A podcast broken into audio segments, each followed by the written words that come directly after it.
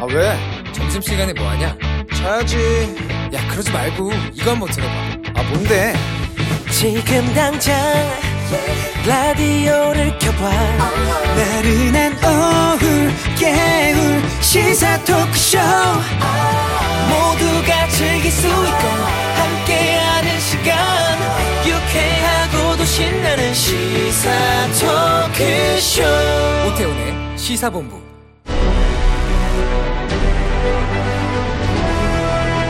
김철민의 본부 뉴스.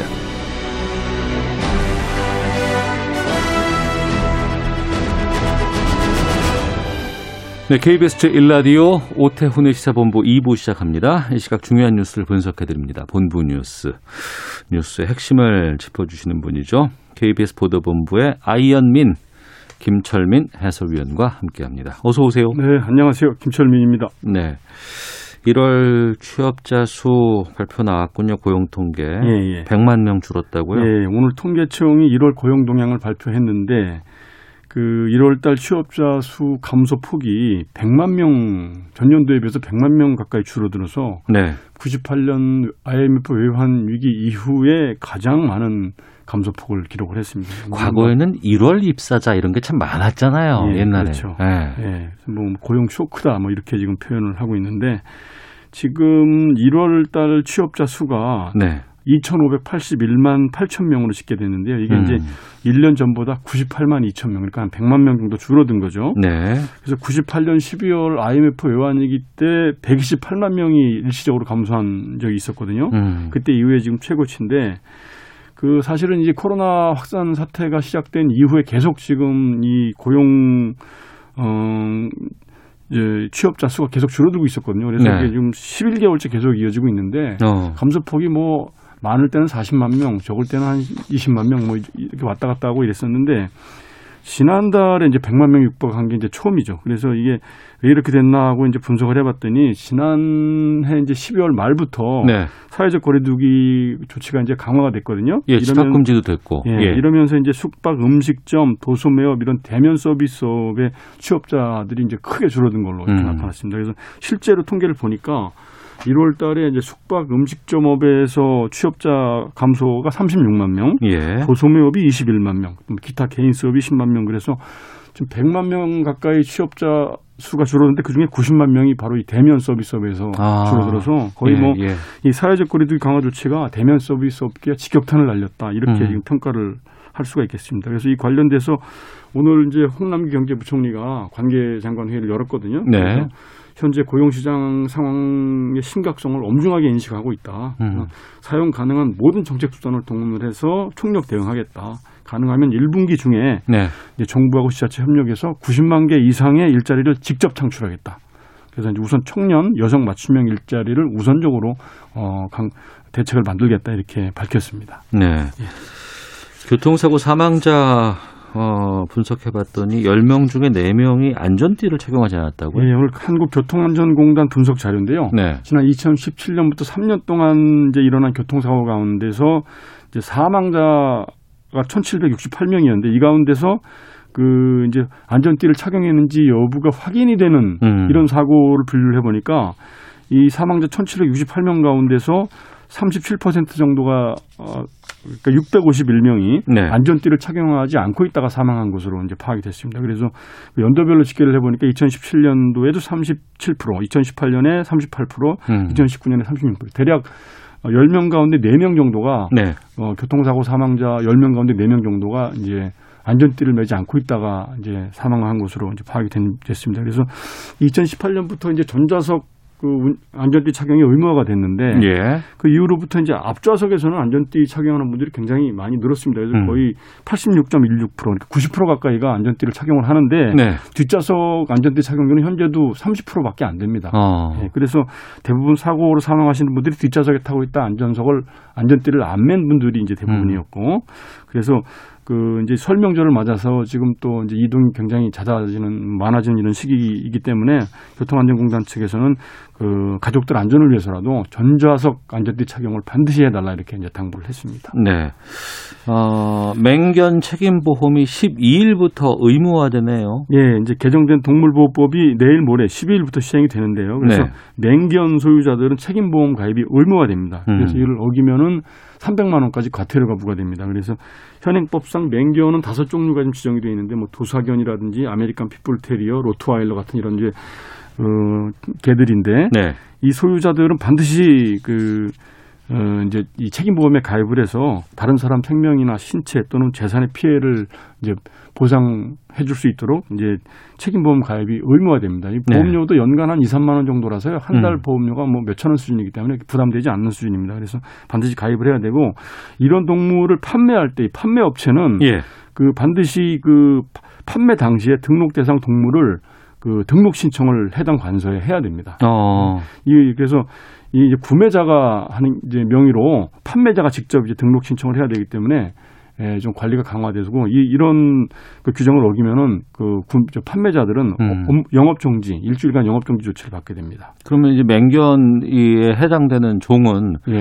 어, 만약에 아, 그 새끼를 출산을 한다거나 이런 네. 거 했을 때도 다 이거 챙겨 챙겨 봐야 다, 되겠군요. 다 등록해야 됩니다. 아, 예. 등록해야 되고 그리고 이제 또또 하나 추가되는 게 동물보호법 개정안에서 그 학대하고 유기 이 부분에 음. 대해서 처벌이 강화돼서요. 동물 학대를 해서 이제 죽음에 이르도록 하면은 어, 3년 이하 징역 3천만 원 이하 벌금 이렇게 예, 처하게 되고요. 또 동물을 유기하거나 이러면 벌금 300만 원 이하 이렇게 받도록 이제 어, 처벌 규정이 강화됐습니다. 네.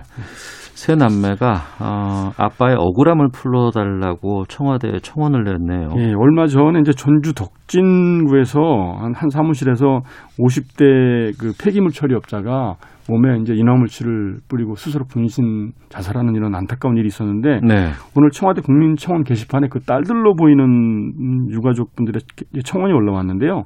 청원 제목이 건설업자의 공사비 미지급으로 인한 삼남매 아버지의 분신 자살에 대한 억울함 호소 이렇게 어. 제목이 이렇게 돼 있습니다. 그래서 예. 그 내용을 보면 그 좀 그 2019년부터 이 이제 폐기물 처리업자 A 씨가 전주 지역에서 빌라 공사에 참여를 했는데 건설업체로부터 폐기물 수거 대금 6천만 원을 아직까지 못 받고 있다고 그래요. 어. 그래서 이제 그걸 좀 달라 이렇게 계속 호소를 했는데 그 시공사 측에서는 중간 검사가 끝나고 나면 최우선적으로 밀린 공사 대금을 주겠다 이렇게 약속을 했는데 네. 공사 마치고 중간 검사까지 다 났는데도 불구하고 1년이 넘도록 지금 돈을 한 푼도 안 주고 있고 음. 여러 차례 독촉도 하고 호소도 해봤는데 뭐그 시행사 시공사 측 대표는 뭐 거의 배째라식으로 일관 뭐 이런 이러면서 이제 하수 의원을 했고요. 음. 이런 고차원의 사기꾼이 없는 깨끗한 나라에서 좀 살게 해달라. 국회의원, 고용노동부, 건설교통부, 검경찰이 무슨 소용이 있느냐. 어. 이렇게 어려움에 직면했을 때 내 편은 어디에 있냐 이러면서 이제 하소연을 했습니다. 그래서 지금 보니까 이 피해를 입은 업체가 전주 지역에 여기 말고도 한 10여 군데 더 있다고 그래요. 그래서 네. 지금 비대위를 꾸려서 소송하고 고소 법적 절차 진행하고 있고요. 음. 피해 금액이 33억 원 정도 되는데요. 네. 지금 아마 이제 그 아마 이 고소 고발 같은 법적 절차도 같이 이제 연대해서 진행을 하는 걸로 전해져 있고 있습니다. 예, 짧게 보겠습니다. 네. 이명박 전 대통령 서울대병원에서 퇴원해서 안양교도소로 간다고요? 예, 오늘 오후에 그 이제 지금 이명박 대통령이 지난 연말 이후에 그 지병 치료를 이유로 서울대병원에 이제 입원해 있었는데 네. 50일간의 그 치료기를 다 마치고 음. 오늘 오후에 퇴원을 해서 안양교도소로 이제 이감이 됩니다. 원래 이제 서울 동부구치소에 있었는데 이쪽에서 코로나 집단 감염이 발생을 했지 않습니까? 그래서 예, 예. 법무부가 이제 분류처위원회를 시- 이제 개최를 해서 서 동부구치소에서 안양교도소로 이감하기로 결정을 했거든요. 그래서 음. 오늘 오후 서울대병원에서 퇴원해서 안양교도소로 어, 이감될 것이다 이렇게 밝혔습니다. 네, 본부 뉴스 KBS 보도본부의 김철민 해설위원과 함께했습니다. 고맙습니다. 네, 고맙습니다.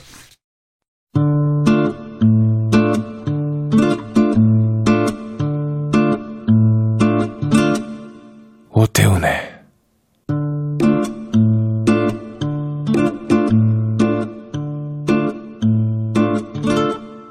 시사본부 네, 1시 9분 지나고 있습니다. 시사본부는 청취자 여러분들의 참여 기다리고 있습니다. 샵 9730으로 의견 보내주시면 되고요. 짧은 문자는 50원, 긴 문자는 100원, 어플리케이션 콩은 무료입니다. 팟캐스트와 콩, KBS 홈페이지를 통해서 어, 시사본부 다시 들으실 수 있습니다. 유튜브를 통해서도 만나실 수 있습니다. 검색창에 일라디오 아니면 시사본부 이렇게 검색해 보시면 영상으로 확인하실 수 있습니다. 전문성과 현장성이 살아있는 고품격 범죄 수사 토크를 지향하는 시간입니다. 아는 경찰. 두 분과 함께 시작하도록 하겠습니다. 배상훈 전 서울경찰청 범죄심리 분석관 나오셨습니다. 안녕하십니까? 안녕하세요. 김은배 전 서울경찰청 국제범죄 수사팀장 함께하겠습니다. 안녕하십니까? 안녕하십니까. 예. 아, 대구 달성군의 한 아파트 사진이 올라왔어요. 어, 입주민 택배를 요즘에 택배를 다들 그 문 현관문 앞에, 그렇죠. 예, 놔두고 가잖아요 비대면으로. 근데 그런 것들을 연이어 파손을 하고 그 안에 담겨 있던 식용유라든가 밀가루를 어, 아파트 계단 바닥, 도어락 이런 데 뿌린 범인들이 붙잡혔다고 합니다. 깜짝 놀랐겠죠. 이게 뭔 일이야? 밖에 나와 보니까. 근데 잡고 나서 봤더니 아파트에 거주하는 초등학생이었다고요? 김배 팀장님? 그렇습니다. 이게 온라인 커뮤니티에서 한 아파트에서 난리가 났습니다라는 걸 해가지고 쉽게 복잡한 사건인데요. 예. 그래서 할 경우에 아마 그 초등학생들이 대구 달성군인 아파트에 초등학교 세명으로 추정되고 있는데요. 그 세명들이 택배 상자가 문 앞에 있지 않습니까? 네. 그 택배 여러 가지 있었어요. 식용유라든지 화장품이라든지 과일도 있었고 뭐 여러 가지 물건이 많았는데 네. 이 택배 물건을 파손하면서 그 안에 있는 물건들 꺼내가지고 복도라든지 현관에 막 뿌리고 다닌 거예요. 이세 명이서. 예. 그리고 남의 현관하고 그 도어 있지 않습니까? 도어락에다 식용유를 발라버리니까 어. 도어락이 고장이 났어요. 한 다섯 여섯 대가. 예, 예. 그래서 신고가 돼서 CCTV 확인해 봤더니 어. 아, 이 난동을 부린 치- 사람들이 예. 전부 다 미성년자인 어. 학생들, 초등학생들이 이 범행을 한 거예요. 그러면 촉법 소년 14세 미만인 거예요? 촉법소년하고 범법소년이 섞였다고 하니까 예. 10세 미만은 범법소년이고 10세부터 14세는 촉법 소년인데 네. 범법 소년은 아예 뭐 보호처분도 안 받아요. 할 수가 어. 없- 못 하는데 10세부터 14세, 14세 미만까지는 형사처분은 안 받아도 우리가 보호처분 하지 않습니까? 네. 1부터 10호까지 어. 법원처분도 받을 수도 있고 부모한테는 민사도 가능한 거죠. 왜 그랬대요, 이거? 이 상황이 아마 그 경찰차가 여섯 대까지 왔다는 게 처음에 신고돼 이건 다중소란 상황으로 신고가 된 것 같아요. 다중 소란 예, 예. 상황. 그러니까 이제 어떤 사건이 단일한 현장에서 뭐 단일한 어떤 형태로 벌어지면 경찰차가 한한대뭐 이렇게 오는데 네. 지금 봐선 이게 상당히 이 여러 사람이 어. 막 혼란스럽게 한 상태라고 추정이 되니까 아파트 문을 열어보니까 난리가 난 거네요, 진짜. 그렇죠. 예. 그것도 한 곳이 아니라 그 복도 어. 전체. 그러니까 이제 너무나 놀란 주민들께서 이제 신고를 하셨고 그러니까 당연히 코드 코드가 상향되겠죠. 출동 아. 코드가. 그러니까 이제 전체에 있는 지구대 전체가 쫙 모이는 방식이죠. 왜냐하면 흔히 말하는 인근의 불량배들이 예. 뭐 때로 와서 그랬을 수도 있는 거지 않습니까? 말하자면은 네네. 뭐 그런 거를 상정해 갖고 했는데 근데 문제는 그거죠. 그랬다고 하면 이제 형사 사건이 되는데 예, 예. 이거 자체는 초등학생이 CCTV 확인해 보니까 되니까 어. 형사 사건이 될 수가 없는 거 아까 팀장 말씀하신 것처럼 예, 예. 그러니까 이게 이 주민들이 이걸 어떻게 해야 되느냐 어. 황당한 상황이 되는 거죠. 가만있어 봐요. 입주민으로 생각을 해보면 집에 가만히 있는데 갑자기 경찰차 소리가 어마어마하게 들렸을 거 아니에요. 여섯 대가 그렇죠. 그렇게 상당히 사- 사이렌도 크게 울렸을 것이고 그 문을 열고 나가봤더니 막 밀가루가 바닥에 막 흩뿌러져 있고 막 문은 또 잘 안 열리고 식용유가 발라져 있다고 하고 난리가 난 상황인데 근데 확인하고 CCTV 깜짝 놀라서 다 확인해봤더니 아이들이 장난이었다. 그렇죠. 그럼 이걸 어떻게 해야 되는 겁니까 이게 수사를 하기는 것도 아니고 아니 일단은 신고를 받았으니까 네. 수사를 하는데 예. 처벌을 못 하지 않습니까? 어. 그렇다 하더라도 일단은 남의 물건을 손괴했으니까 재무 손괴는 가능하죠. 네. 3년 이하 시형이라 700만 이하 벌금인데 음. 또 그리고 얘기를 들어보니까 그 학생들이 식용유를 뿌리는 바람에 복도가 미끄럽잖아요. 네네. 그러니까 복도가 미끄러우니까 지나던 주민이 넘어져 다쳤다. 요럴 경우에는 또 과실치상죄가 있거든요. 예. 그건 500만 원 이하 벌금 그리고 과료를 처할 수 있어요. 어. 그런데 이 학생들은 사실상은 형사처분도 안 받고 보호처분까지 받을 수 있는 상황은 되지만 예. 형사를 조사한다 하더라도 처벌을 못 하는 거예요. 사실상은. 형사로는 그러니까 이제 보호처분까지 가능하죠. 네. 어. 하지만은 그걸 가지고는 약하기 때문에 그 피해 당한 사람들 입장에서 볼 때는 민사소송을 해가지고 손해배상 청구하는 게 부모들이 이제 물어줘야 되겠죠. 이게 더큰 문제는 뭐냐면 이게 이제 이런 경우는 아니겠지만은 이 아이들이 이런 흔히 말하는 나쁜 짓을 했는데 음. 강제를 할 수가 없다는 거예요. 예를 들면 영장을 칠 수도 없는 거고 네. 조사를 조사를 한다고 했는데 아니 뭐 제가 좀 몸이 안 좋아서 어? 우리 아이가 아파갖고 조사 나중에 받겠다고 해버리면은 음. 조사가 진행이 안 될 수도 있는 겁니다. 네. 그러니까 이런 부분에 대한 상당히 좀 어려운 부분입니다. 음. 그러니까 우리의 어떤 형사법 체계는 이렇게 촉법소년이라는 걸 설정해 놨지만은 실제 현장에서는 사실 조사하기가 쉽지가 않습니다. 그러니까 아이들이 모르고 장난 개구지니까 장난칠 수 있겠다라고 얘기할 수 있는 범주가 좀 넘어가는 거 아니에요? 넘어갔을 때는 어떻게 할 거냐? 그러니까요. 그리고 아까 팀장 말씀하신 것처럼 다치거나 네. 크게 다쳐가고 만약에 저기 뇌진탕이라도 걸렸을 때 그걸 아, 누가 그렇죠. 책임질 겁니까? 지금 이게. 그리고 이런 부분이 사실 문제라는 거죠. 만약에 우리 아이들이 그랬다 그러면은 두 분께서는 뭐라고 그 응대하실 것 같으세요? 저 같은 경우는 제 아이들이 그랬다 한다면 네. 일단은 이제 주민들한테 공식적으로 사과시키고 예. 그다음에 그 어지럽던 걸 다 치우게 만들고 어. 그리고 그 피해 당하신 분들한테 대해서는 손해배상을 적절하게 해야 되겠죠. 어. 당연히. 가장 나쁜 것이 예. 그 장소에서 그 아이를 듣는 상태에서 옹호를 하면 안 됩니다. 왜냐하면 도덕적 기준이 엉클어져 버립니다. 아이니까. 예, 예. 아. 이런 이렇게 얘기하는 거죠. 그 저기 거기 있는 피해 당하신 어르신들이 이런 분들이 막 그 자기 아이를 이렇게 때. 얘기할 때 우리한테 뭐라고 하지 마세요. 예, 막 이렇게 그렇게 한다는 아닙니다. 거. 그렇게 되면 큰일 나요. 왜냐하면 예. 어, 이것이 잘못된 행동임에 불구하고 해도 된다라고 하는 어. 잘못된 도덕적 기준을 줄 수가 있습니다. 아이들한테. 예. 그렇기 때문에 그런 형태의 반응은 절대 안 됩니다. 음. 다만 네. 다만 이것이 왜 잘못됐는가에 대한 부분은 아이한테 얘기해 주고 음. 그리고 적절하게 같이 너도 사과해야 된다. 네가 잘못한 것 때문에 이건 사과하는 거다라고 하는 명확히 잘못됐다는 것을 알려주는 것. 네. 그리고 당연히 그 손해배상이라든가 치료비 당연히 물어줘야 되는 거죠. 어, 그러니까 그 민사상으로 이런 것들을 가게 되면 부모가 다 책임이 있는 근데 거죠. 부모가 이제 미성년자니까 부모가 책임지는데요. 네. 또 그리고 이 전번에 보니까 작년 9월인가 됐을 거예요.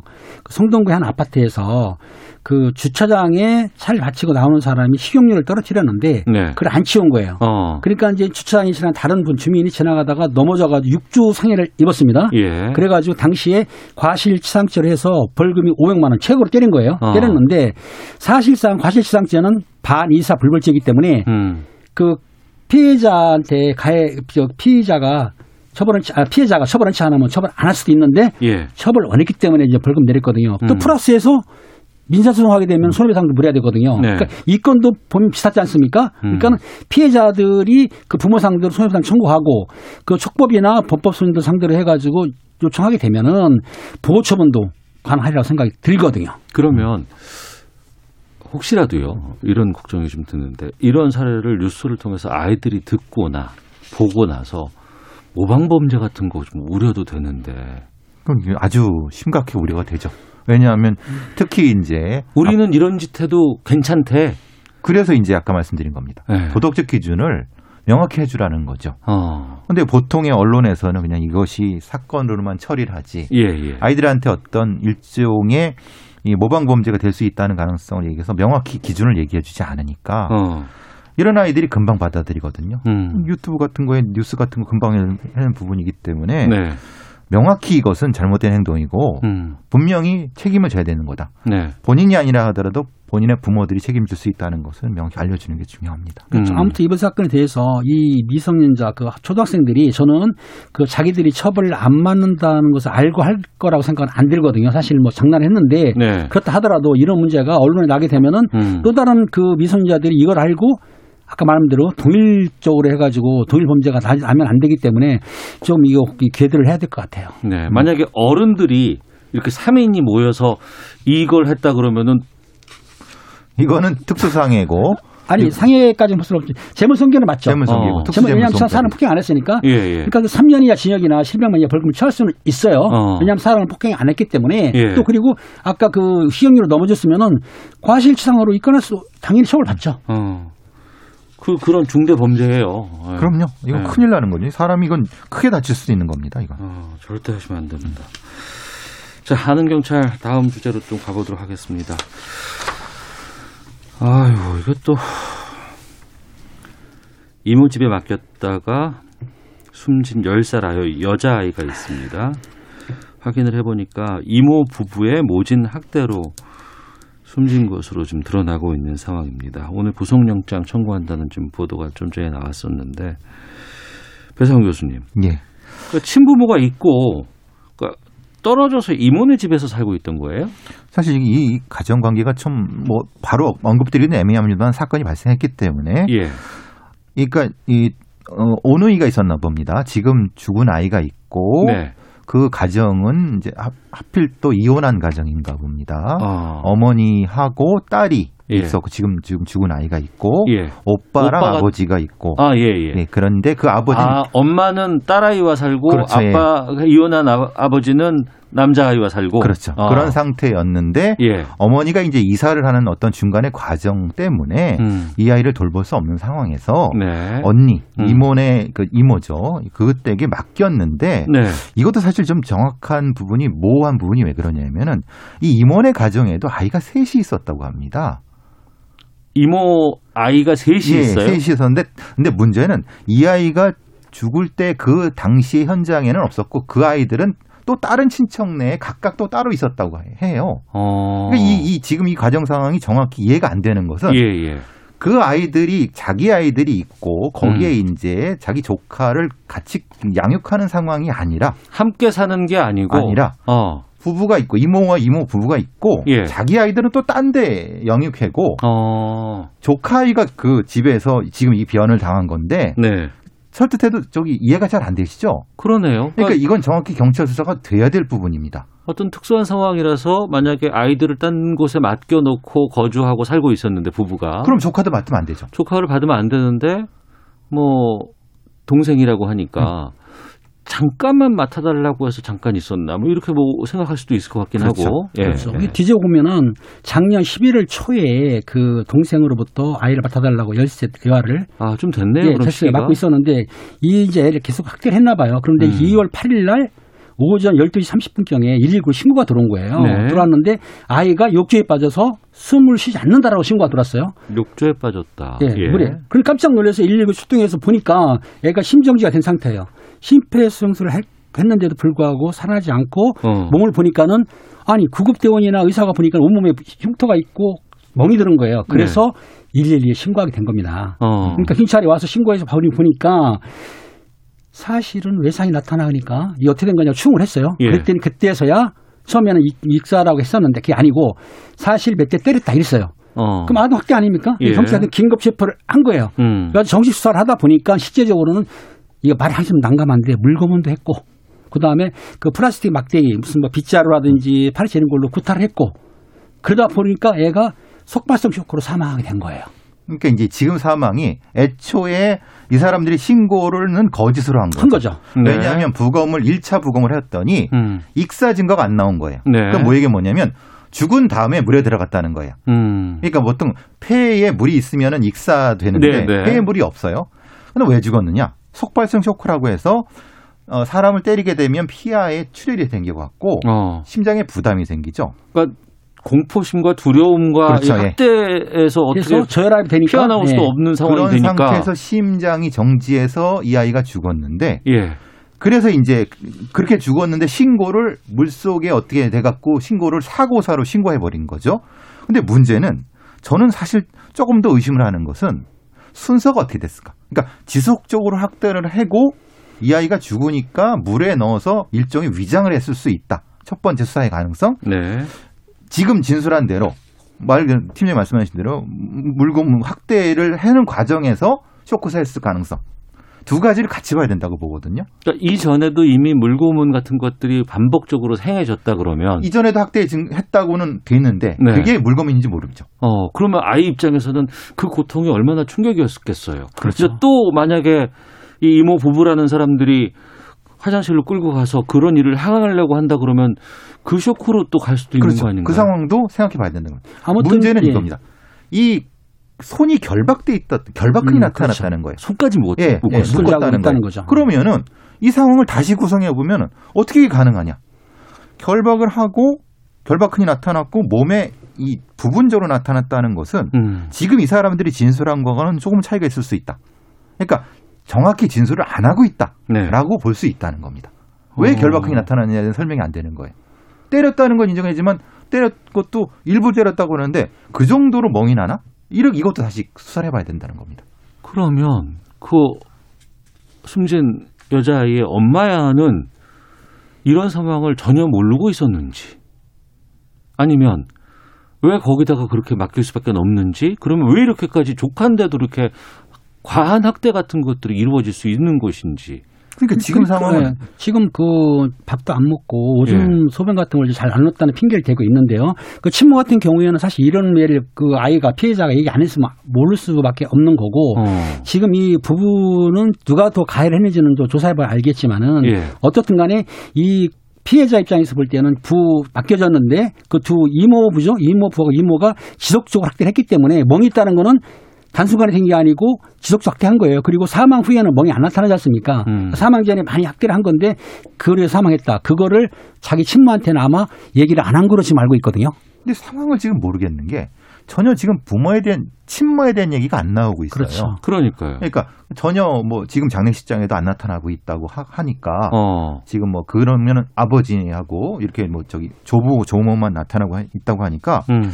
저는 이 상황을 전체적으로 다시 봐야 될 것 같다는 생각이 들어요. 네. 그러니까 이 이모와 이모부가 아이가 오줌을 싸고 뭐 여러 가지 했기 때문에 때렸다고 한 게 아니라 오히려 거꾸로 음. 네네. 학대를 하니까 아이가 오줌을 싸니까 다시 때렸을 수 있다는 거. 어. 순서가 바뀌게 될 수 있다는 거죠. 예. 아니 그렇지 않습니까?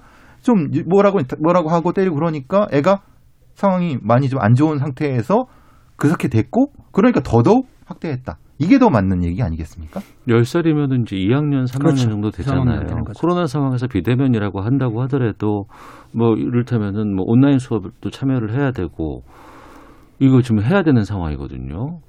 그런 거 관계도 좀 살펴봐야 될 것 같기도 하고요. 근데 학교에서는 이제 뭐 어차피 이제 격일로 가거나 자주 출석을 안 하는 상황이니까 어.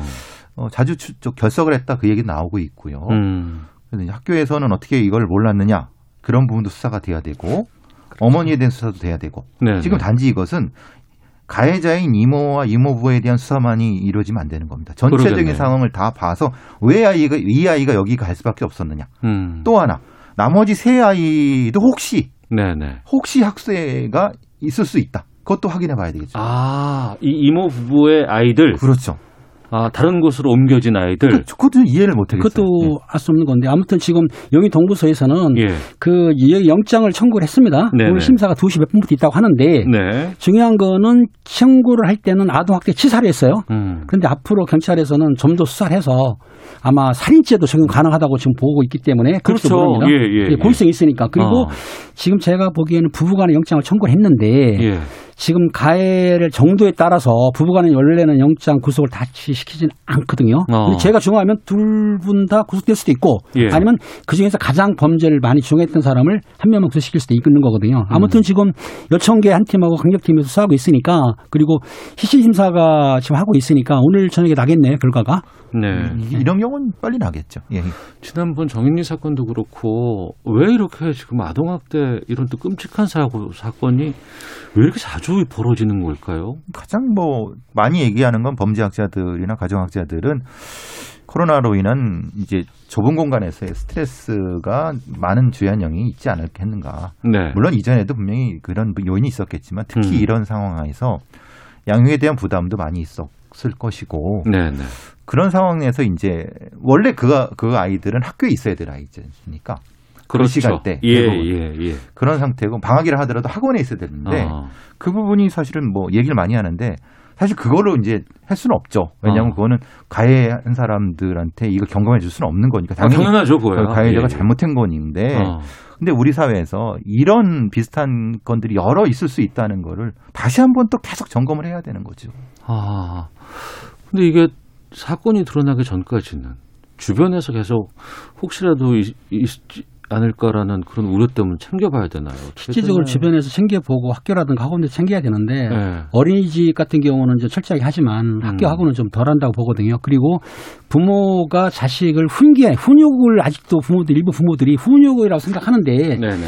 훈육이라는 그 의식을 없애야 되는 걸로 저는 보고 있어요. 아무튼 아이한테는 무조건 사랑을 베풀어야 되지 어떤 가리키면서 잘못했을 경우에 훈육을 한다 이 생각 자체를 없애야 될 돼야만 이런 범죄 안 생기는 거죠. 이제 특히 이제 한번 때리다 보면은 이게 금방 올라갑니다. 처음에는 한 대 때리는데 세 대 되고 열 대 되는 건 금방입니다. 그러니까 폭력은 절대 안 된다. 아, 그럼요.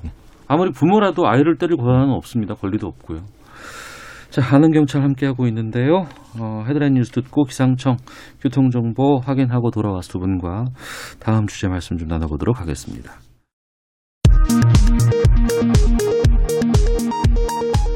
식약처가 오늘 아스트라제네카의 코로나19 백신에 대한 허가 여부를 결정해 발표합니다. 질병관리청은 허가가 나오면 심의를 거쳐 아스트라제네카 백신의 고령층 접종 여부를 최종 결정할 예정입니다. 더불어민주당이 3월 임시국회 내 처리를 목표로 기성 언론사를 포함한 포털 등에 대한 징벌적 손해배상제 도입을 추진하기로 했습니다. 이낙연 대표는 고의적 가짜뉴스와 악의적 허위 정보는 표현의 자유로 보호받을 영역이 아니라고 강조했습니다. 10살 조카의 머리를 욕조에 담그는 등 학대에 숨지게 한 혐의를 받는 이모 부부에 대해 법원이 오늘 오후 영장 실질 심사를 벌입니다. 이용구 법무부 차관의 택시기사 폭행 사건을 맡았던 담당 수사관이 이 사건 재조사가 시작되기 전 개인용 휴대전화를 교체한 것으로 확인됐습니다. 지금까지 헤드라인 뉴스 정원 나였습니다. 이어서 기상청의 송소진 씨 연결합니다. 미세먼지와 날씨 정보입니다. 지금은 공기가 대체로 깨끗하지만 앞으로 대기가 정체되면서 먼지가 날아가지 못하고 쌓이겠습니다. 때문에 밤에는 중부 내륙을 중심으로 먼지 농도가 나쁨으로 오르는 곳이 있겠고요. 설 연휴 동안에도 대기 정체로 인해서 미세먼지 농도가 보통과 나쁨을 오르내릴 전망이어서 주의하셔야겠습니다. 오늘을 비롯해 연휴 동안 대체로 맑겠고요. 평년 기온은 웃돌면서 비교적 포근하겠습니다. 오늘 낮 기온은 기온은 서울 8도, 광주 10도, 대구 11도 등으로 어제보다 2도에서 5도 정도 높겠고 연휴 동안은 오늘보다도 기온이 조금 더 오를 전망입니다. 현재 서울의 기온은 6.1도입니다. 미세먼지와 날씨 정보였습니다. 이어서 이 시각 교통 상황을 KBS 교통정보센터 김민희 씨가 전해드립니다. 네, 이미 고속도로 위로 귀성 정체가 시작됐습니다. 오늘 정체는 6시에서 7시 사이 최대를 보이겠고 이 정체 자정을 넘어서도 이어질 것으로 예상되는데요. 지금 요금소 기준으로 서울에서 출발하신다면 부산까지는 5시간 20분, 또 광주까지는 4시간 정도 걸리고 있습니다. 경부고속도로 부산 쪽 정체 한남부터 서초 사이와 다시 신갈분기점에서 수원 사이로 이어지고 있고요. 또 동탄 분기점 부근 2, 3차로에서는 장애물을 처리하고 있습니다. 이후로는 북천안에서 목천 사이로 모두 23km 구간에서 정체 심하고요. 중부 내륙고속도로 창원 방면으로도 벌써 여주 분기점에서 감곡 사이 정체가 10km로 길어졌습니다. 이후 충주 부근에서는 사고가 나면서 이 일대 4km 구간에서 정체 심하고요. 더 가서도 괴산에서 장현터널 사이로 더디게 지납니다. 서해안고속도로 목포 쪽으로 서평택 부근 사고는 빠르게 처리 작업이 마무리됐지만 서평택에서 서해대교 사이로 속도 많이 떨어져 있고요. 반대 서울 방면으로 매송 부근에서도 사고가 있었던 만큼 비봉나들목부터 정체 남아 있습니다. KBS 교통정보센터였습니다.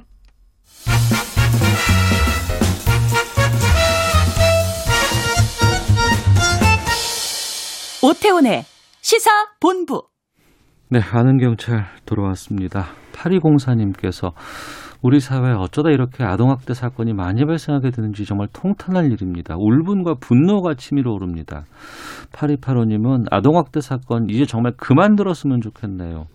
아이 출생 신고할 때 부모 교육 다 시켰으면 좋겠습니다. 최종옥님, 이런 비극의 가정 해체가 있는 것 같아 안타깝습니다. 그 이모 부부의 아이들도 어떤 상황인지 살펴봐야 할 것 같습니다. 라는 의견 주셨습니다.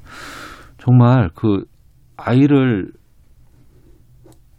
낳는 것 우리가 막 장려하기도 하고 뭐 하지만 부모가 되는 사람들이 교육해야 돼요. 이거 교육이 되게 중요합니다. 네. 아이를 낳, 낳는 것만 끝나는 게 아니고 아이를 어떻게 키울지 내가 부모로서 무언가를 해야 될지를 교육 받거나 아니면 교육할 수 있는 그런 것들을 좀 생각해 봐야 할 때가 아닌가 싶네요. 아, 다음 뉴스 좀 보겠습니다. 1960년대, 70년대를 풍미했던 여배우 많은 분들이 기억하실 겁니다. 윤정희 씨. 알츠하이머 투병 중이라는 뉴스는 몇 년 전부터 좀 꾸준히 좀 들리긴 했었는데요. 윤정희 씨의 동생이 청와대 국민청원을 올려서 이게 지금 세간을 떠들썩하게 하고 있습니다. 배성훈 교수님 어떻게 된 거예요? 오늘 이제 동생분들이 다섯 분이십니다. 네. 저기 윤정희 씨가 삼남 삼녀 중에 자- 마디시고 다섯 분인데 그 저 변호사를 통해서 또 재반박이 나왔습니다. 음. 근데 전체적으로 상황은 그런 것 같습니다. 일단은 윤정희 씨의 남편분 백훈호 씨와 딸이 피아니스트죠. 예, 예. 쪽이 한쪽이고 음. 윤정희 씨의 동생분들이 한쪽인데 이걸 주장하시는 분들의 주장은 그겁니다. 윤정희 씨가 어 적절한 어떤 그 병수과를 못 받고 있다. 말하자면은 파리에서 거주하지만은 네. 어 따님과 백건호 씨가 일종의 어떤 방임 아니면 뭐 약간 좀 어좀 제대로 된 케어를 않고 네. 방치하고 있는 거다라고 문제 음. 제기를 청와대 국민청원에 했고 네. 백건호 씨와 그 따님, 특히 백건희 씨의 소속사 쪽에서는 아니다. 절대 음. 아니다. 그거는 네네. 아니고 적절하게 하고 있다. 그리고 어. 법적인 절차, 즉 프랑스에서의 후견인 법적 절차는 이미 다 마무리됐고 음. 적절하게 하고 있다라고 주장을 하면서 맞서고 있는 거고 지금 백건호 씨도 어 이제 들- 귀국해서 입장을 밝히겠다. 전혀 네. 아니다. 라고 하는데 오늘 다시 또 동생 측이 반박을 해서 어. 이것은 재산 문제로 몰아가지 마라. 왜냐하면 지금 한간에서는 이 윤정희 씨의 재산이 많기 때문에 동생들이 그것 때문에 문제 제기하는 것이 아니냐라고 예. 얘기를 했지만 절대 그럴 수 없다. 왜냐하면은 실제로 그것을 건드릴 수 없는 상황이니까 그렇게 몰아가지 말아달라라는 쪽으로 얘기가 지금 되고 있는 겁니다. 아, 그러면은 윤정희 씨의 원래 그 가족, 그러니까 그쵸? 동생들. 어, 예. 동생들. 예. 그 동생들의 입장과 그다음에 이제 어, 윤정희 씨의 배우자인 피아니스트 백건우 씨 쪽 가족. 어, 여기가 이제 서로가 주장이 지금 상반되어 있는 상황이잖아요. 거죠. 이게 이제 수면, 수면으로 일어난 걸 알다시피 2월 7일 날 국민청원이 들어왔지 않습니다. 네. 뭔 얘기냐면 대배우 음. 윤정희 씨를 시청하는 거인데요. 그 프랑스의 한 빌라에서 간병도 못 받고 치매로 고통받고 있다라고 가족들이 방치한다 이렇게 올라온 거예요. 음. 그런데 문제는 윤정희 씨가 사실상은 빌라에서 거주하는 거 맞는 것 같아요. 그러니까 네. 본집에서 빌라까지는 한 25분 정도 걸린다 그러죠. 뭐 버스나 지하철로. 거기에 혼자 있다. 음. 방치하고 있다. 그런데 이 백건우 씨에서 뭐냐면 무슨 소리냐. 그 옆집에 딸 백진희 씨가 거주하면서 케어를 하고 있고 음. 간병인도 하고 있다. 네. 그리고 남편이 나는 그 윤정희 씨가 치매기가 있기 때문에 같이 영을 못 하고 있기 때문에 거기 하는 것이다. 그리고 잘해주고 있다라고 하는데 지금 교수님 말씀 드린 대로 또 재반박이 나왔어요. 음. 그 형제들이 나온 게 뭐냐면 그렇지 않다. 계속 여기서 백건우 씨가 뭐, 뭐, 장, 장모님이죠? 사망했을 때도 오지도 않았고 또 혼자 돌아다니고 있으면서 백, 그 유정희 씨를 방치하고 있다라고 주장하고 있는데 요거는 음. 사실상은 프랑스에서 윤정희 씨가 거주하기 때문에 확인하기가 좀 힘들지 않습니까? 네. 그런데 윤정희 씨가 누굽니까? 옛날에 보면은 왕년에 그 트로이카 배우라고 있어요. 예, 예. 윤정희, 예.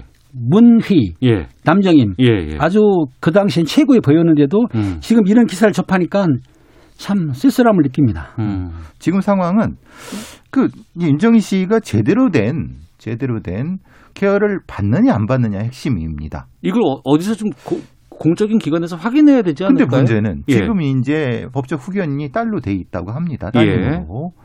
그러니까 그분들이 주장하는 바 아니 그렇게 케어 안 받고 있다는 증거가 어디 있느냐? 어. 왜? 거기에 모시고 있고 음. 되어 있는데 이거고 이제 문제는 그거죠. 동생분들의 얘기는 그게 자체가 문제다. 왜냐하면 아니 자기 집이 따로 있고 네.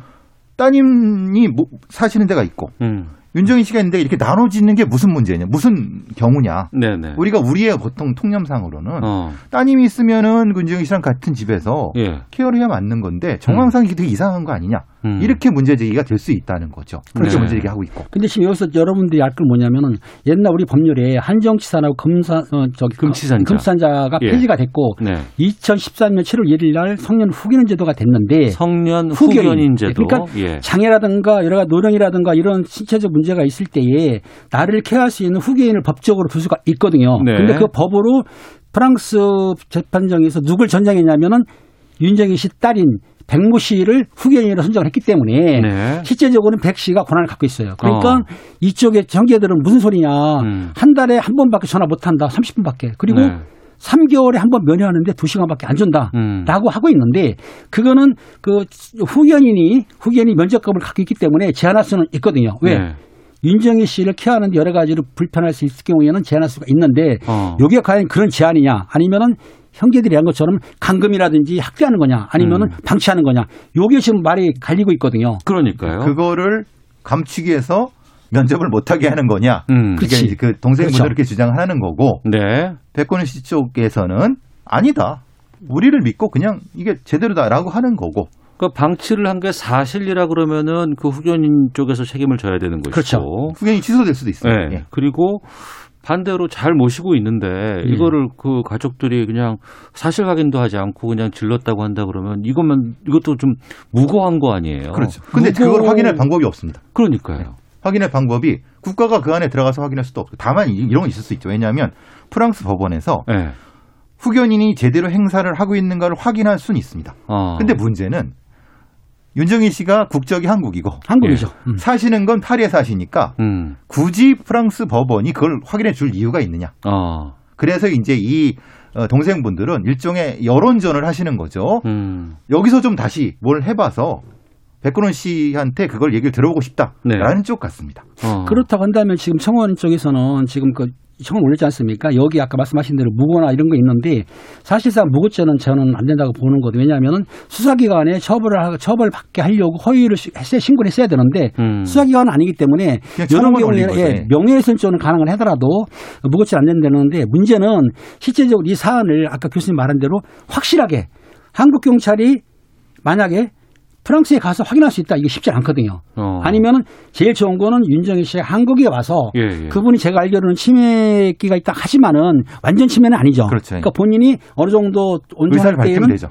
발표할 수가 있기 때문에 본인한테 물어볼 수 있는 거죠. 한국에 왔을 때. 이게 그냥 개별 사례로 보기 힘든 게 우리가 이제 초고령화 사회로 지금 가고 있다는 얘기 예, 아니야. 예. 그리고 이제 1인 가구가 상당히 지금 늘고 있는 그런 추세입니다. 어, 해외라서 지금 더 지금 걸림돌이 좀 많이 있는 거지만 우리 주변에서도 얼마든지 이런 분 상황들이 발생할 수도 있는 여지가 좀 있는 거거든요. 그렇죠. 성년 후견인이라고 해서 속여갖고 재산을 다 뺐고 어. 그냥 옛날 방식으로 표현이 그렇지만 고려장 같은 거 시키는 예, 예. 충분히 가능성이 있거든요. 어. 그것 때문에 이 사안은 예. 좀더 사회적인 관점에서 봐야 될 거라고 그러니까요. 보여집니다. 예. 그 단순히 그냥 한 사건, 그한 네. 사람의 음. 문제가 아니고 우리 사회에서도 얼마든지 이런 고민들, 이런 논란들이 발생할 수 있다는 측면에서 이건 좀 검토를 좀 해봐야 되지 않을까 싶습니다. 알겠습니다. 아는 경찰 배상훈, 김은배 두 분과 함께 말씀 나눴습니다. 두 분 오늘 말씀 고맙습니다. 감사합니다. 감사합니다. 오태훈의 시사본부는 여러분의 소중한 의견을 기다립니다. 짧은 문자 50원, 긴 문자 100원의 정보 이용료가 되는 샵 9730, 우물정 9730번으로 문자 보내주십시오. KBS 라디오 앱 콩은 무료입니다. KBS 라디오 오태훈의 시사본부. 지금 여러분은 대한민국 라디오 유일의 점심 시사 프로그램을 듣고 계십니다. 미국의 어, 하버드대 어, 유명한 대학이죠. 이 대학에 있는 교수가 논문을 발표를 했는데 그 내용이 일본군 위안부 피해자는 성노예가 아닌 매춘부다. 이런 내용을 담고 있어서 지금 큰 파문이 일고 있습니다. 뉴스 소다에서 이 내용 좀 자세하게 짚어보도록 하겠습니다. KBS 제일 라디오 저녁 시사를 담당하고 있죠. 시사의 진행자입니다. 시사평론가 김성완 씨와 함께하겠습니다. 어서 오세요. 네, 안녕하세요. 예. 이 위안부 피해자를 매춘부라고 그걸 논문으로 썼다고요. 네, 앞서 뭐 하버드대 교수라고 말씀하셨지만 실제 이름은요 존 마크 램지어라고 하는 사람인데요. 네. 어, 논문 제목이 태평양 전쟁에서 성매매 계약. 벌써 제목부터가 음. 어, 우리 이제 귀에 거슬릴 수밖에 없죠. 계약이라고 해놨으니까요. 네. 어, 태평양 전쟁 당시에 일본군 위안부에 대한 강제 성노예를 매춘업자와 예비 매춘부가 맺은 계약이다. 네. 이렇게 설명을 했습니다. 네. 일종의 이제 규정을 한 건데요. 그리고 이 황당한 게 게임 이론으로 이걸 설명을 했어요. 게임 이론이요? 네. 어. 이제 서로 간의 이해관계, 이이 서로 간에 어, 맞아 떨어졌던 그런 음. 관계다. 예. 이렇게 얘기하고 싶어서 이런 이론을 들이댄 것 같은데요. 어, 매춘 여성은 통상 1, 2년 단위의 계약을 맺고 고액의 선 지급금을 받았고 네. 수익을 충분히 올리면 계약 음. 만료 전에 떠날 수 있었다 이렇게 얘기를 했습니다. 네. 그러니까 여성으로서 성매매를 한다고 하는 게 굉장히 힘든 일인데 음. 이런 고액의 어떤 돈을 받는다고 하는 조건으로 할 수 있었다. 네. 이게 이제 게임 이론하고 연결이 되는 거예요. 특히 당시 일본의 식민지였던 한국에서 끌려와서 성노예 생활을 해야 했던 여성과 일본 여성을 모두 매춘부로 규정을 했습니다. 음. 그러니까 자연스럽게 강제성이 부인될 수밖에 없잖아요. 네. 한국이나 일본 정부가 여성에게 매춘을 강요하지 않았고 강요하지 않았고 예, 일본군이 매춘부 모집업자와 협력한 것도 사실이 아니다. 어. 군대를 따라다니는 매춘부들은 전쟁의 위험 때문에 일반 매춘부보다 돈을 더 많이 받았다 이런 주장을 펼쳤습니다. 이 주장의 근거는 뭐 어디서 나왔다는 거예요? 이 램지어 교수라는 사람은. 그러니까 이게 이제 문제가 되는 건데요. 예. 그러니까 굉장히 많은 사료들을 찾아보고 어. 거기에 따라서 분석한 내용들을 예. 그래서 논문으로 작성했으면 모르겠는데 네. 일본군 위안부 관계 자료 집성이라고 예. 하는 일본 측 자료를 분석한 결과를 가지고 논문을 작성했다는 거예요. 그러니까 일본에서 쓴 책 한 권. 음, 네. 그 그걸 근거로 해서. 이 논문을 냈다고요? 그렇죠. 그러니까 일방적인 주장들을 담은 것을 그대로 네. 옮겨 적을 수밖에 없는 건데요. 네. 여길 보면 1937년 중국의 위안소로 보낼 일본 여성을 모집하면서 제시한 조건 등이 기재된 계약서에 관한 내용이 나옵니다. 네. 이책 안에. 음. 그러니까 어, 그 계약에 따른 것이다라고 하는 주장이 바로 여기서 시작이 된 거예요. 네. 그런데 당시 일본 여성과 식민지 여성의 지위가 같지 않잖아요. 음. 어, 일본 일제가 아무리 잔혹했다 하더라도 자국 여성을 성매매하는데 보냈다고 하면 또 성착취를 한다고 하는 건 그 쉬운 일은 아니잖아요. 네. 그러니까 자국 여성에 대해서는 계약서를 썼을 수도 있어요. 음. 그렇지만 식민지에 있는 그 치아에 있는 중국인이나 뭐 한국인 같은 경우에 아니면 동남아시아 여성들도 마찬가지지만 네. 처지가 완전히 다르잖아요. 음. 그러니까 일본인도 여성, 일본 여성도 계약을 맺었으니 식민지 여성들도 조선인들도 동일한 대우를 했을 거다 이렇게 추정을 하고 논문을 작성했다는 거예요. 네. 그러니까 설사 계약이 있다 하더라도 개인의 자유의사에 따른 어, 선택이었다고 볼 수 없다. 이게 이제 일본 학자들, 그리고 국내 학자들, 대체적으로 국제 학자들이 다 이런 식의 분석을 하고 있는데요. 그러니까 종군 위안부들은 아시아 각지의 전쟁터에서 생활할 수밖에 없었다. 그리고 계약 기간을 채우거나 빌린 돈을 갚았다고 해서 당시 조선으로 돌아갈 수 있는 것도 아니지 않느냐. 음. 이렇게 일본 내 학자들조차 얘기하고 있는 상황이에요. 네. 1980, 90년대 때 이런 이야기들 참 많이 나왔었어요, 그때. 그쵸. 본격적으로 얘기가 시작된 건 이제 90년대부터 시작이 된 90년대 거죠. 넘어가면서부터 네. 이제 우리가 본격적으로 확인을 했고 93년에 일본이 그 고노다마 통해서 강제동원 사실 인정했잖아요. 그러니까 이걸 그 한국인들도 자꾸 잊, 잊어요. 예, 예. 잊고 이 담화 내용을 세세하게 살펴본 분들이 그렇게 많지 않을 거예요. 어, 담화가 한 열몇 줄 정도밖에 안 돼요. 그래서 제가 좀 이따가 담화를 가급적이면 최대한 많이 옮겨서 말씀드리고자 하는데요. 네. 어, 1993년 8월 4일입니다. 고노 유에이 일본 관방장관이 일본군 위안부 동원의 강제성을 인정하는 일본 정부로서는 첫 공식 성명을 냅니다. 네. 그걸 이제 고노 다마라고 부르는 건데요. 이게 그런 이유가 있었어요. 예. 그로부터 2년 전에 고 김학순 할머니가 위안부 피해 증언을 하면서 이게 국제사회에 굉장히 큰 문제가 됐어요. 그랬습니다. 그리고 일본 자민당 정권이 정권을 처음으로 빼앗겼던 적이기도 해요. 음. 그때가. 네. 그러니까 좀 일본에서 양심적인 학자들의 의견이나 이런 것들이 좀 더 정부에 많이 반영될 수 있는 여건이 어, 조성이 돼 있었던 것만은 분명한데요. 네. 당시에 담화를 미야자와 가- 기이치 총리가 직접 발표하려고 했어요. 네. 고노, 그러니까 우리가 알고 있는 고노다마를 총리가 직접 발표하려고 예, 했었다. 총리가 직접 발표하려고 했는데 네. 자민당하고 일본 내 보수 세력이 엄청나게 저항을 많이 해서 음. 총리가 발표하는 것은 안 되겠다. 그래서 총리 발표에서 톤 다운해서 네. 그때 관방장관 고노 유에이가 발표할 수밖에 없었다는 겁니다. 그러니까 네. 일본 내 저항이 굉장히 심했다는 거예요. 음. 그걸 뚫고 발표한 겁니다. 네. 그러려면 최대한 사실에 기초해서 발표하지 않았겠어요? 예. 그 전문을 제가 말씀드릴게요. 가능하면 최대한 많이 옮겨드릴게요. 어, 담화문 첫, 첫 전문의 문장 시작이요. 음. 정부는 재작년 12월부터 조사를 진행해 왔으나 이번에 그 결과가 정리됐으므로 발표하기로 했다. 네. 이거였고요. 그 다음부터 조사 결과를 설명하고 있는데요. 장기간 그리고 광범위한 지역에 위안소가 설치돼 수많은 위안부가 존재했다는 것이 인정됐다. 네. 위안소는 당시 군 당국의 요청에 따라 마련된 것이며 위안소의 설치, 관리 및 위안부의 이송에 관해서는 옛 일본군이 직접 또는 간접적으로 이에 관여했다. 네. 위안부의 모집에 관해서는 군의 요청을 받은 업자가 주로 일을 맡았으나 그런 경우에도 감언, 그러니까 달콤한 말요, 강압에 의하는 등 본인들의 의사에 반해 모집된 사례가 많았으며 음. 더욱이 관원 등이 일- 일반 공무원이라고 할 수 있겠죠. 직접 이에 가담한 적도 있었다는 것이 밝혀졌다. 어. 또 위안소에서의 생활은 강제적인 상황 하에 참혹한 것이었다. 그리고 그 다음 단락이 굉장히 중요한데요. 또한 전쟁터, 전지에 이송된 위안부의 출신지에 관해서는 일본을 별도로 하면 한반도가 큰 비중을 차지하고 있었으나 당시 한반도는 우리나라의 통치 아래 있어 그 모집, 이송, 관리 등도 감언, 강압에 의하는 등 대체로 본인들의 의사에 반해 행해졌다. 의사에 반하게 행해졌다. 네. 어. 이거 그대로 제가 읽어드리는 거예요. 예. 담아온 내용을. 그리고 마지막에 위안부로서 많은 고통을 겪고 몸과 마음에 치유하기 어려운 상처를 입은 모든 분에 대해 음. 마음으로부터 사과와 반성의 뜻을 밝힌다. 고노다마 이렇게 적혀 있는 거 아니에요? 그대로 제가 지금 옮겨들어서 어. 말씀드린 거예요. 그러니까 자기들 일본 정부가 조사 진행했고 그 결과를 발표해 놨고 이렇게 다소개가 되어 있는데 이걸 이제 와서 다시 무슨 그 램지어 교수라는 사람이 이거와 전혀 동떨어진 말도 안 되는 지금 논문을 발표한 거 아니겠습니까? 일본 극우 세력조차 이 사실을 부정하고 있는 거죠. 어. 어.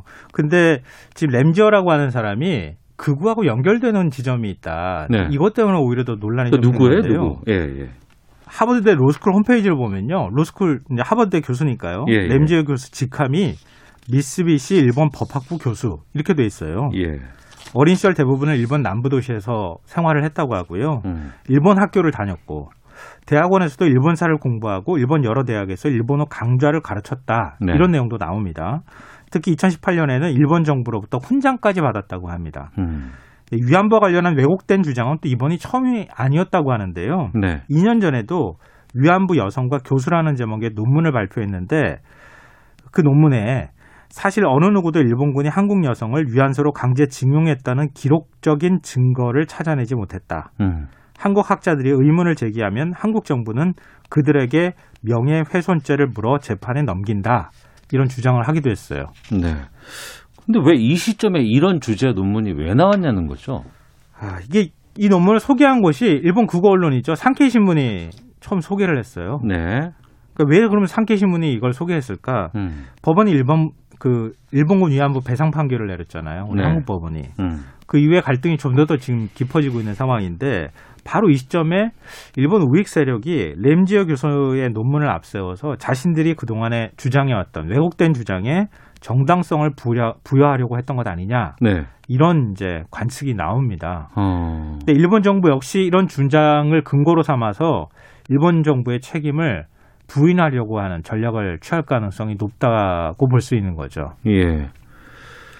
일본 정부조차도 이제 그때그때 다른 거 아니에요, 지금 상황이. 그러니까 그때 그때 이거 어떻게 부정할지 모르겠어요. 어. 부정하고 싶어도 부정할 수는 없어요. 사실이 아베 총리도 진실이 있는데도 불구하고. 아베 총리도 고노다마는 부정하지 않았어요. 어. 그러니까 고노다마 어, 이런 것들을 우리가 승계 한다고는 얘기는 했는데 네. 아베 총리 입으로는 얘기 안 하는 거죠. 음. 입으로 사과한다. 이런 표현을 안 하는 거죠. 근데 이거를 일본도 그렇지만 지금 이런 램지어 교수의 글을 옹호하는 국내 학자가 있다면서요? 예, 많이 뭐 우리 사회 논란이 됐기 때문에 이름이 익숙하실 텐데요. 제국의 위안부의 저자 박유하 세종대 교수가 네. 자신의 페이스북에 최근에 글을 올렸는데요. 위안부는 매춘부라는 주장에 문제가 없는 건 아니다. 음. 라고 얘기를 하면서도 네. 지금 보도가 된 내용만 보자면 어 지금 역사적 디테일에서는 램지오 교수 논문이 크게 틀리지 않는 것 같다. 어. 이런 식의 얘기를 했어요. 예. 그러니까 일종의 계약 관계였다. 지금 박 교수도 그런 주장을 했기 때문에 어, 그런 부분에 대해서 동의하는 의사를 표했고요. 박 교수만 이렇게 주장하는 게 아니고요. 어, 램지오 교수와 거의 흡사한 주장을 하는 국내 극우학자들이 꽤 많습니다. 대표적인 사람들이 반일 종족주의 저자죠. 반일 종족주의 책을 보면은요. 네. 위안부는 15세기 이래 조선시대부터 있어 왔고 1945년 일제 폐망 이후에도 쭉 있었다. 그러니까 공창제하고 미군 기지촌 여성과 일본군 위안부를 동일시하는 이런 네. 주장을 하고요. 음. 군 위안부는 고수익 직업이었고 개인의 영업이었다. 이런 주장도 그 책에 나와 있습니다. 램지어 교수도 비슷한 주장을 하는데요. 네. 한 매춘업자가 남긴 기록을 토대로 여성들이 저축 계좌를 당시에 가지고 있었고 업주가 그들을 대신해서 정기적으로 돈을 저축하고 고향에 돈을 붙여주고는 이를 확인하는 전보도 보냈다. 뭐 이렇게 얘기를 하고 있습니다. 이 뭐라 그럴까요? 어, 일본은 자꾸 자기 역사 부정하잖아요. 네. 근데 우리가 우리의 역사를 부정할 수는 없잖아요. 음. 근데 우리 스스로가 일제 식민사관에 빠져 있는 일부 학자들이 일본이 우리를 뭐 경제개발 근대화시켜줬다거나 네. 아니면 일본군 위안부로 강제 동원된 사실을 마치 개혁관계처럼 주장하는 음. 이런 국내 목소리가 나오니까 외국에서도 램지어 같은 사람이 당당하게 저런 황당한 주장을 펼칠 수 있는 것이다. 네. 황당한 주장을 펼치는데 그 하버드 교수 그 직 계속 유지하면 되겠어요, 이거? 이게, 참 그런데요. 우리 국내에서도 마찬가지지만 네. 우리 정부는 그러면 왜 적극적으로 대응 안 하냐 이런 목소리도 있는데 어. 야, 학문의 자유 이 영역이 어디까지인가 이게 논쟁하고 연결이 돼 있잖아요. 예. 그러니까 자신의 학술적인 어떤 내용들을 발표하는 것을 우리가 비판할 수는 있겠지만 그것 어. 자체를 부정하기는 어렵다는 거죠. 어. 그러니까 학계 내에서 건전하게 그 논쟁이 이루어질 수 있도록 하는 거 이게 중요한데요. 어. 근데 역사적 사실을 왜곡하는 건 좀 문제가 있잖아요. 좀 문제가 아니고 문제가 많죠. 예. 예, 근데 알겠습니다. 그런 면에 있어서 국내 학자들부터 좀 정신 차려야 할 필요가 있다고 예, 생각합니다. 김성원 평론가 함께했습니다. 고맙습니다. 네, 고맙습니다. 예, 마치겠습니다. 내일 뵙겠습니다.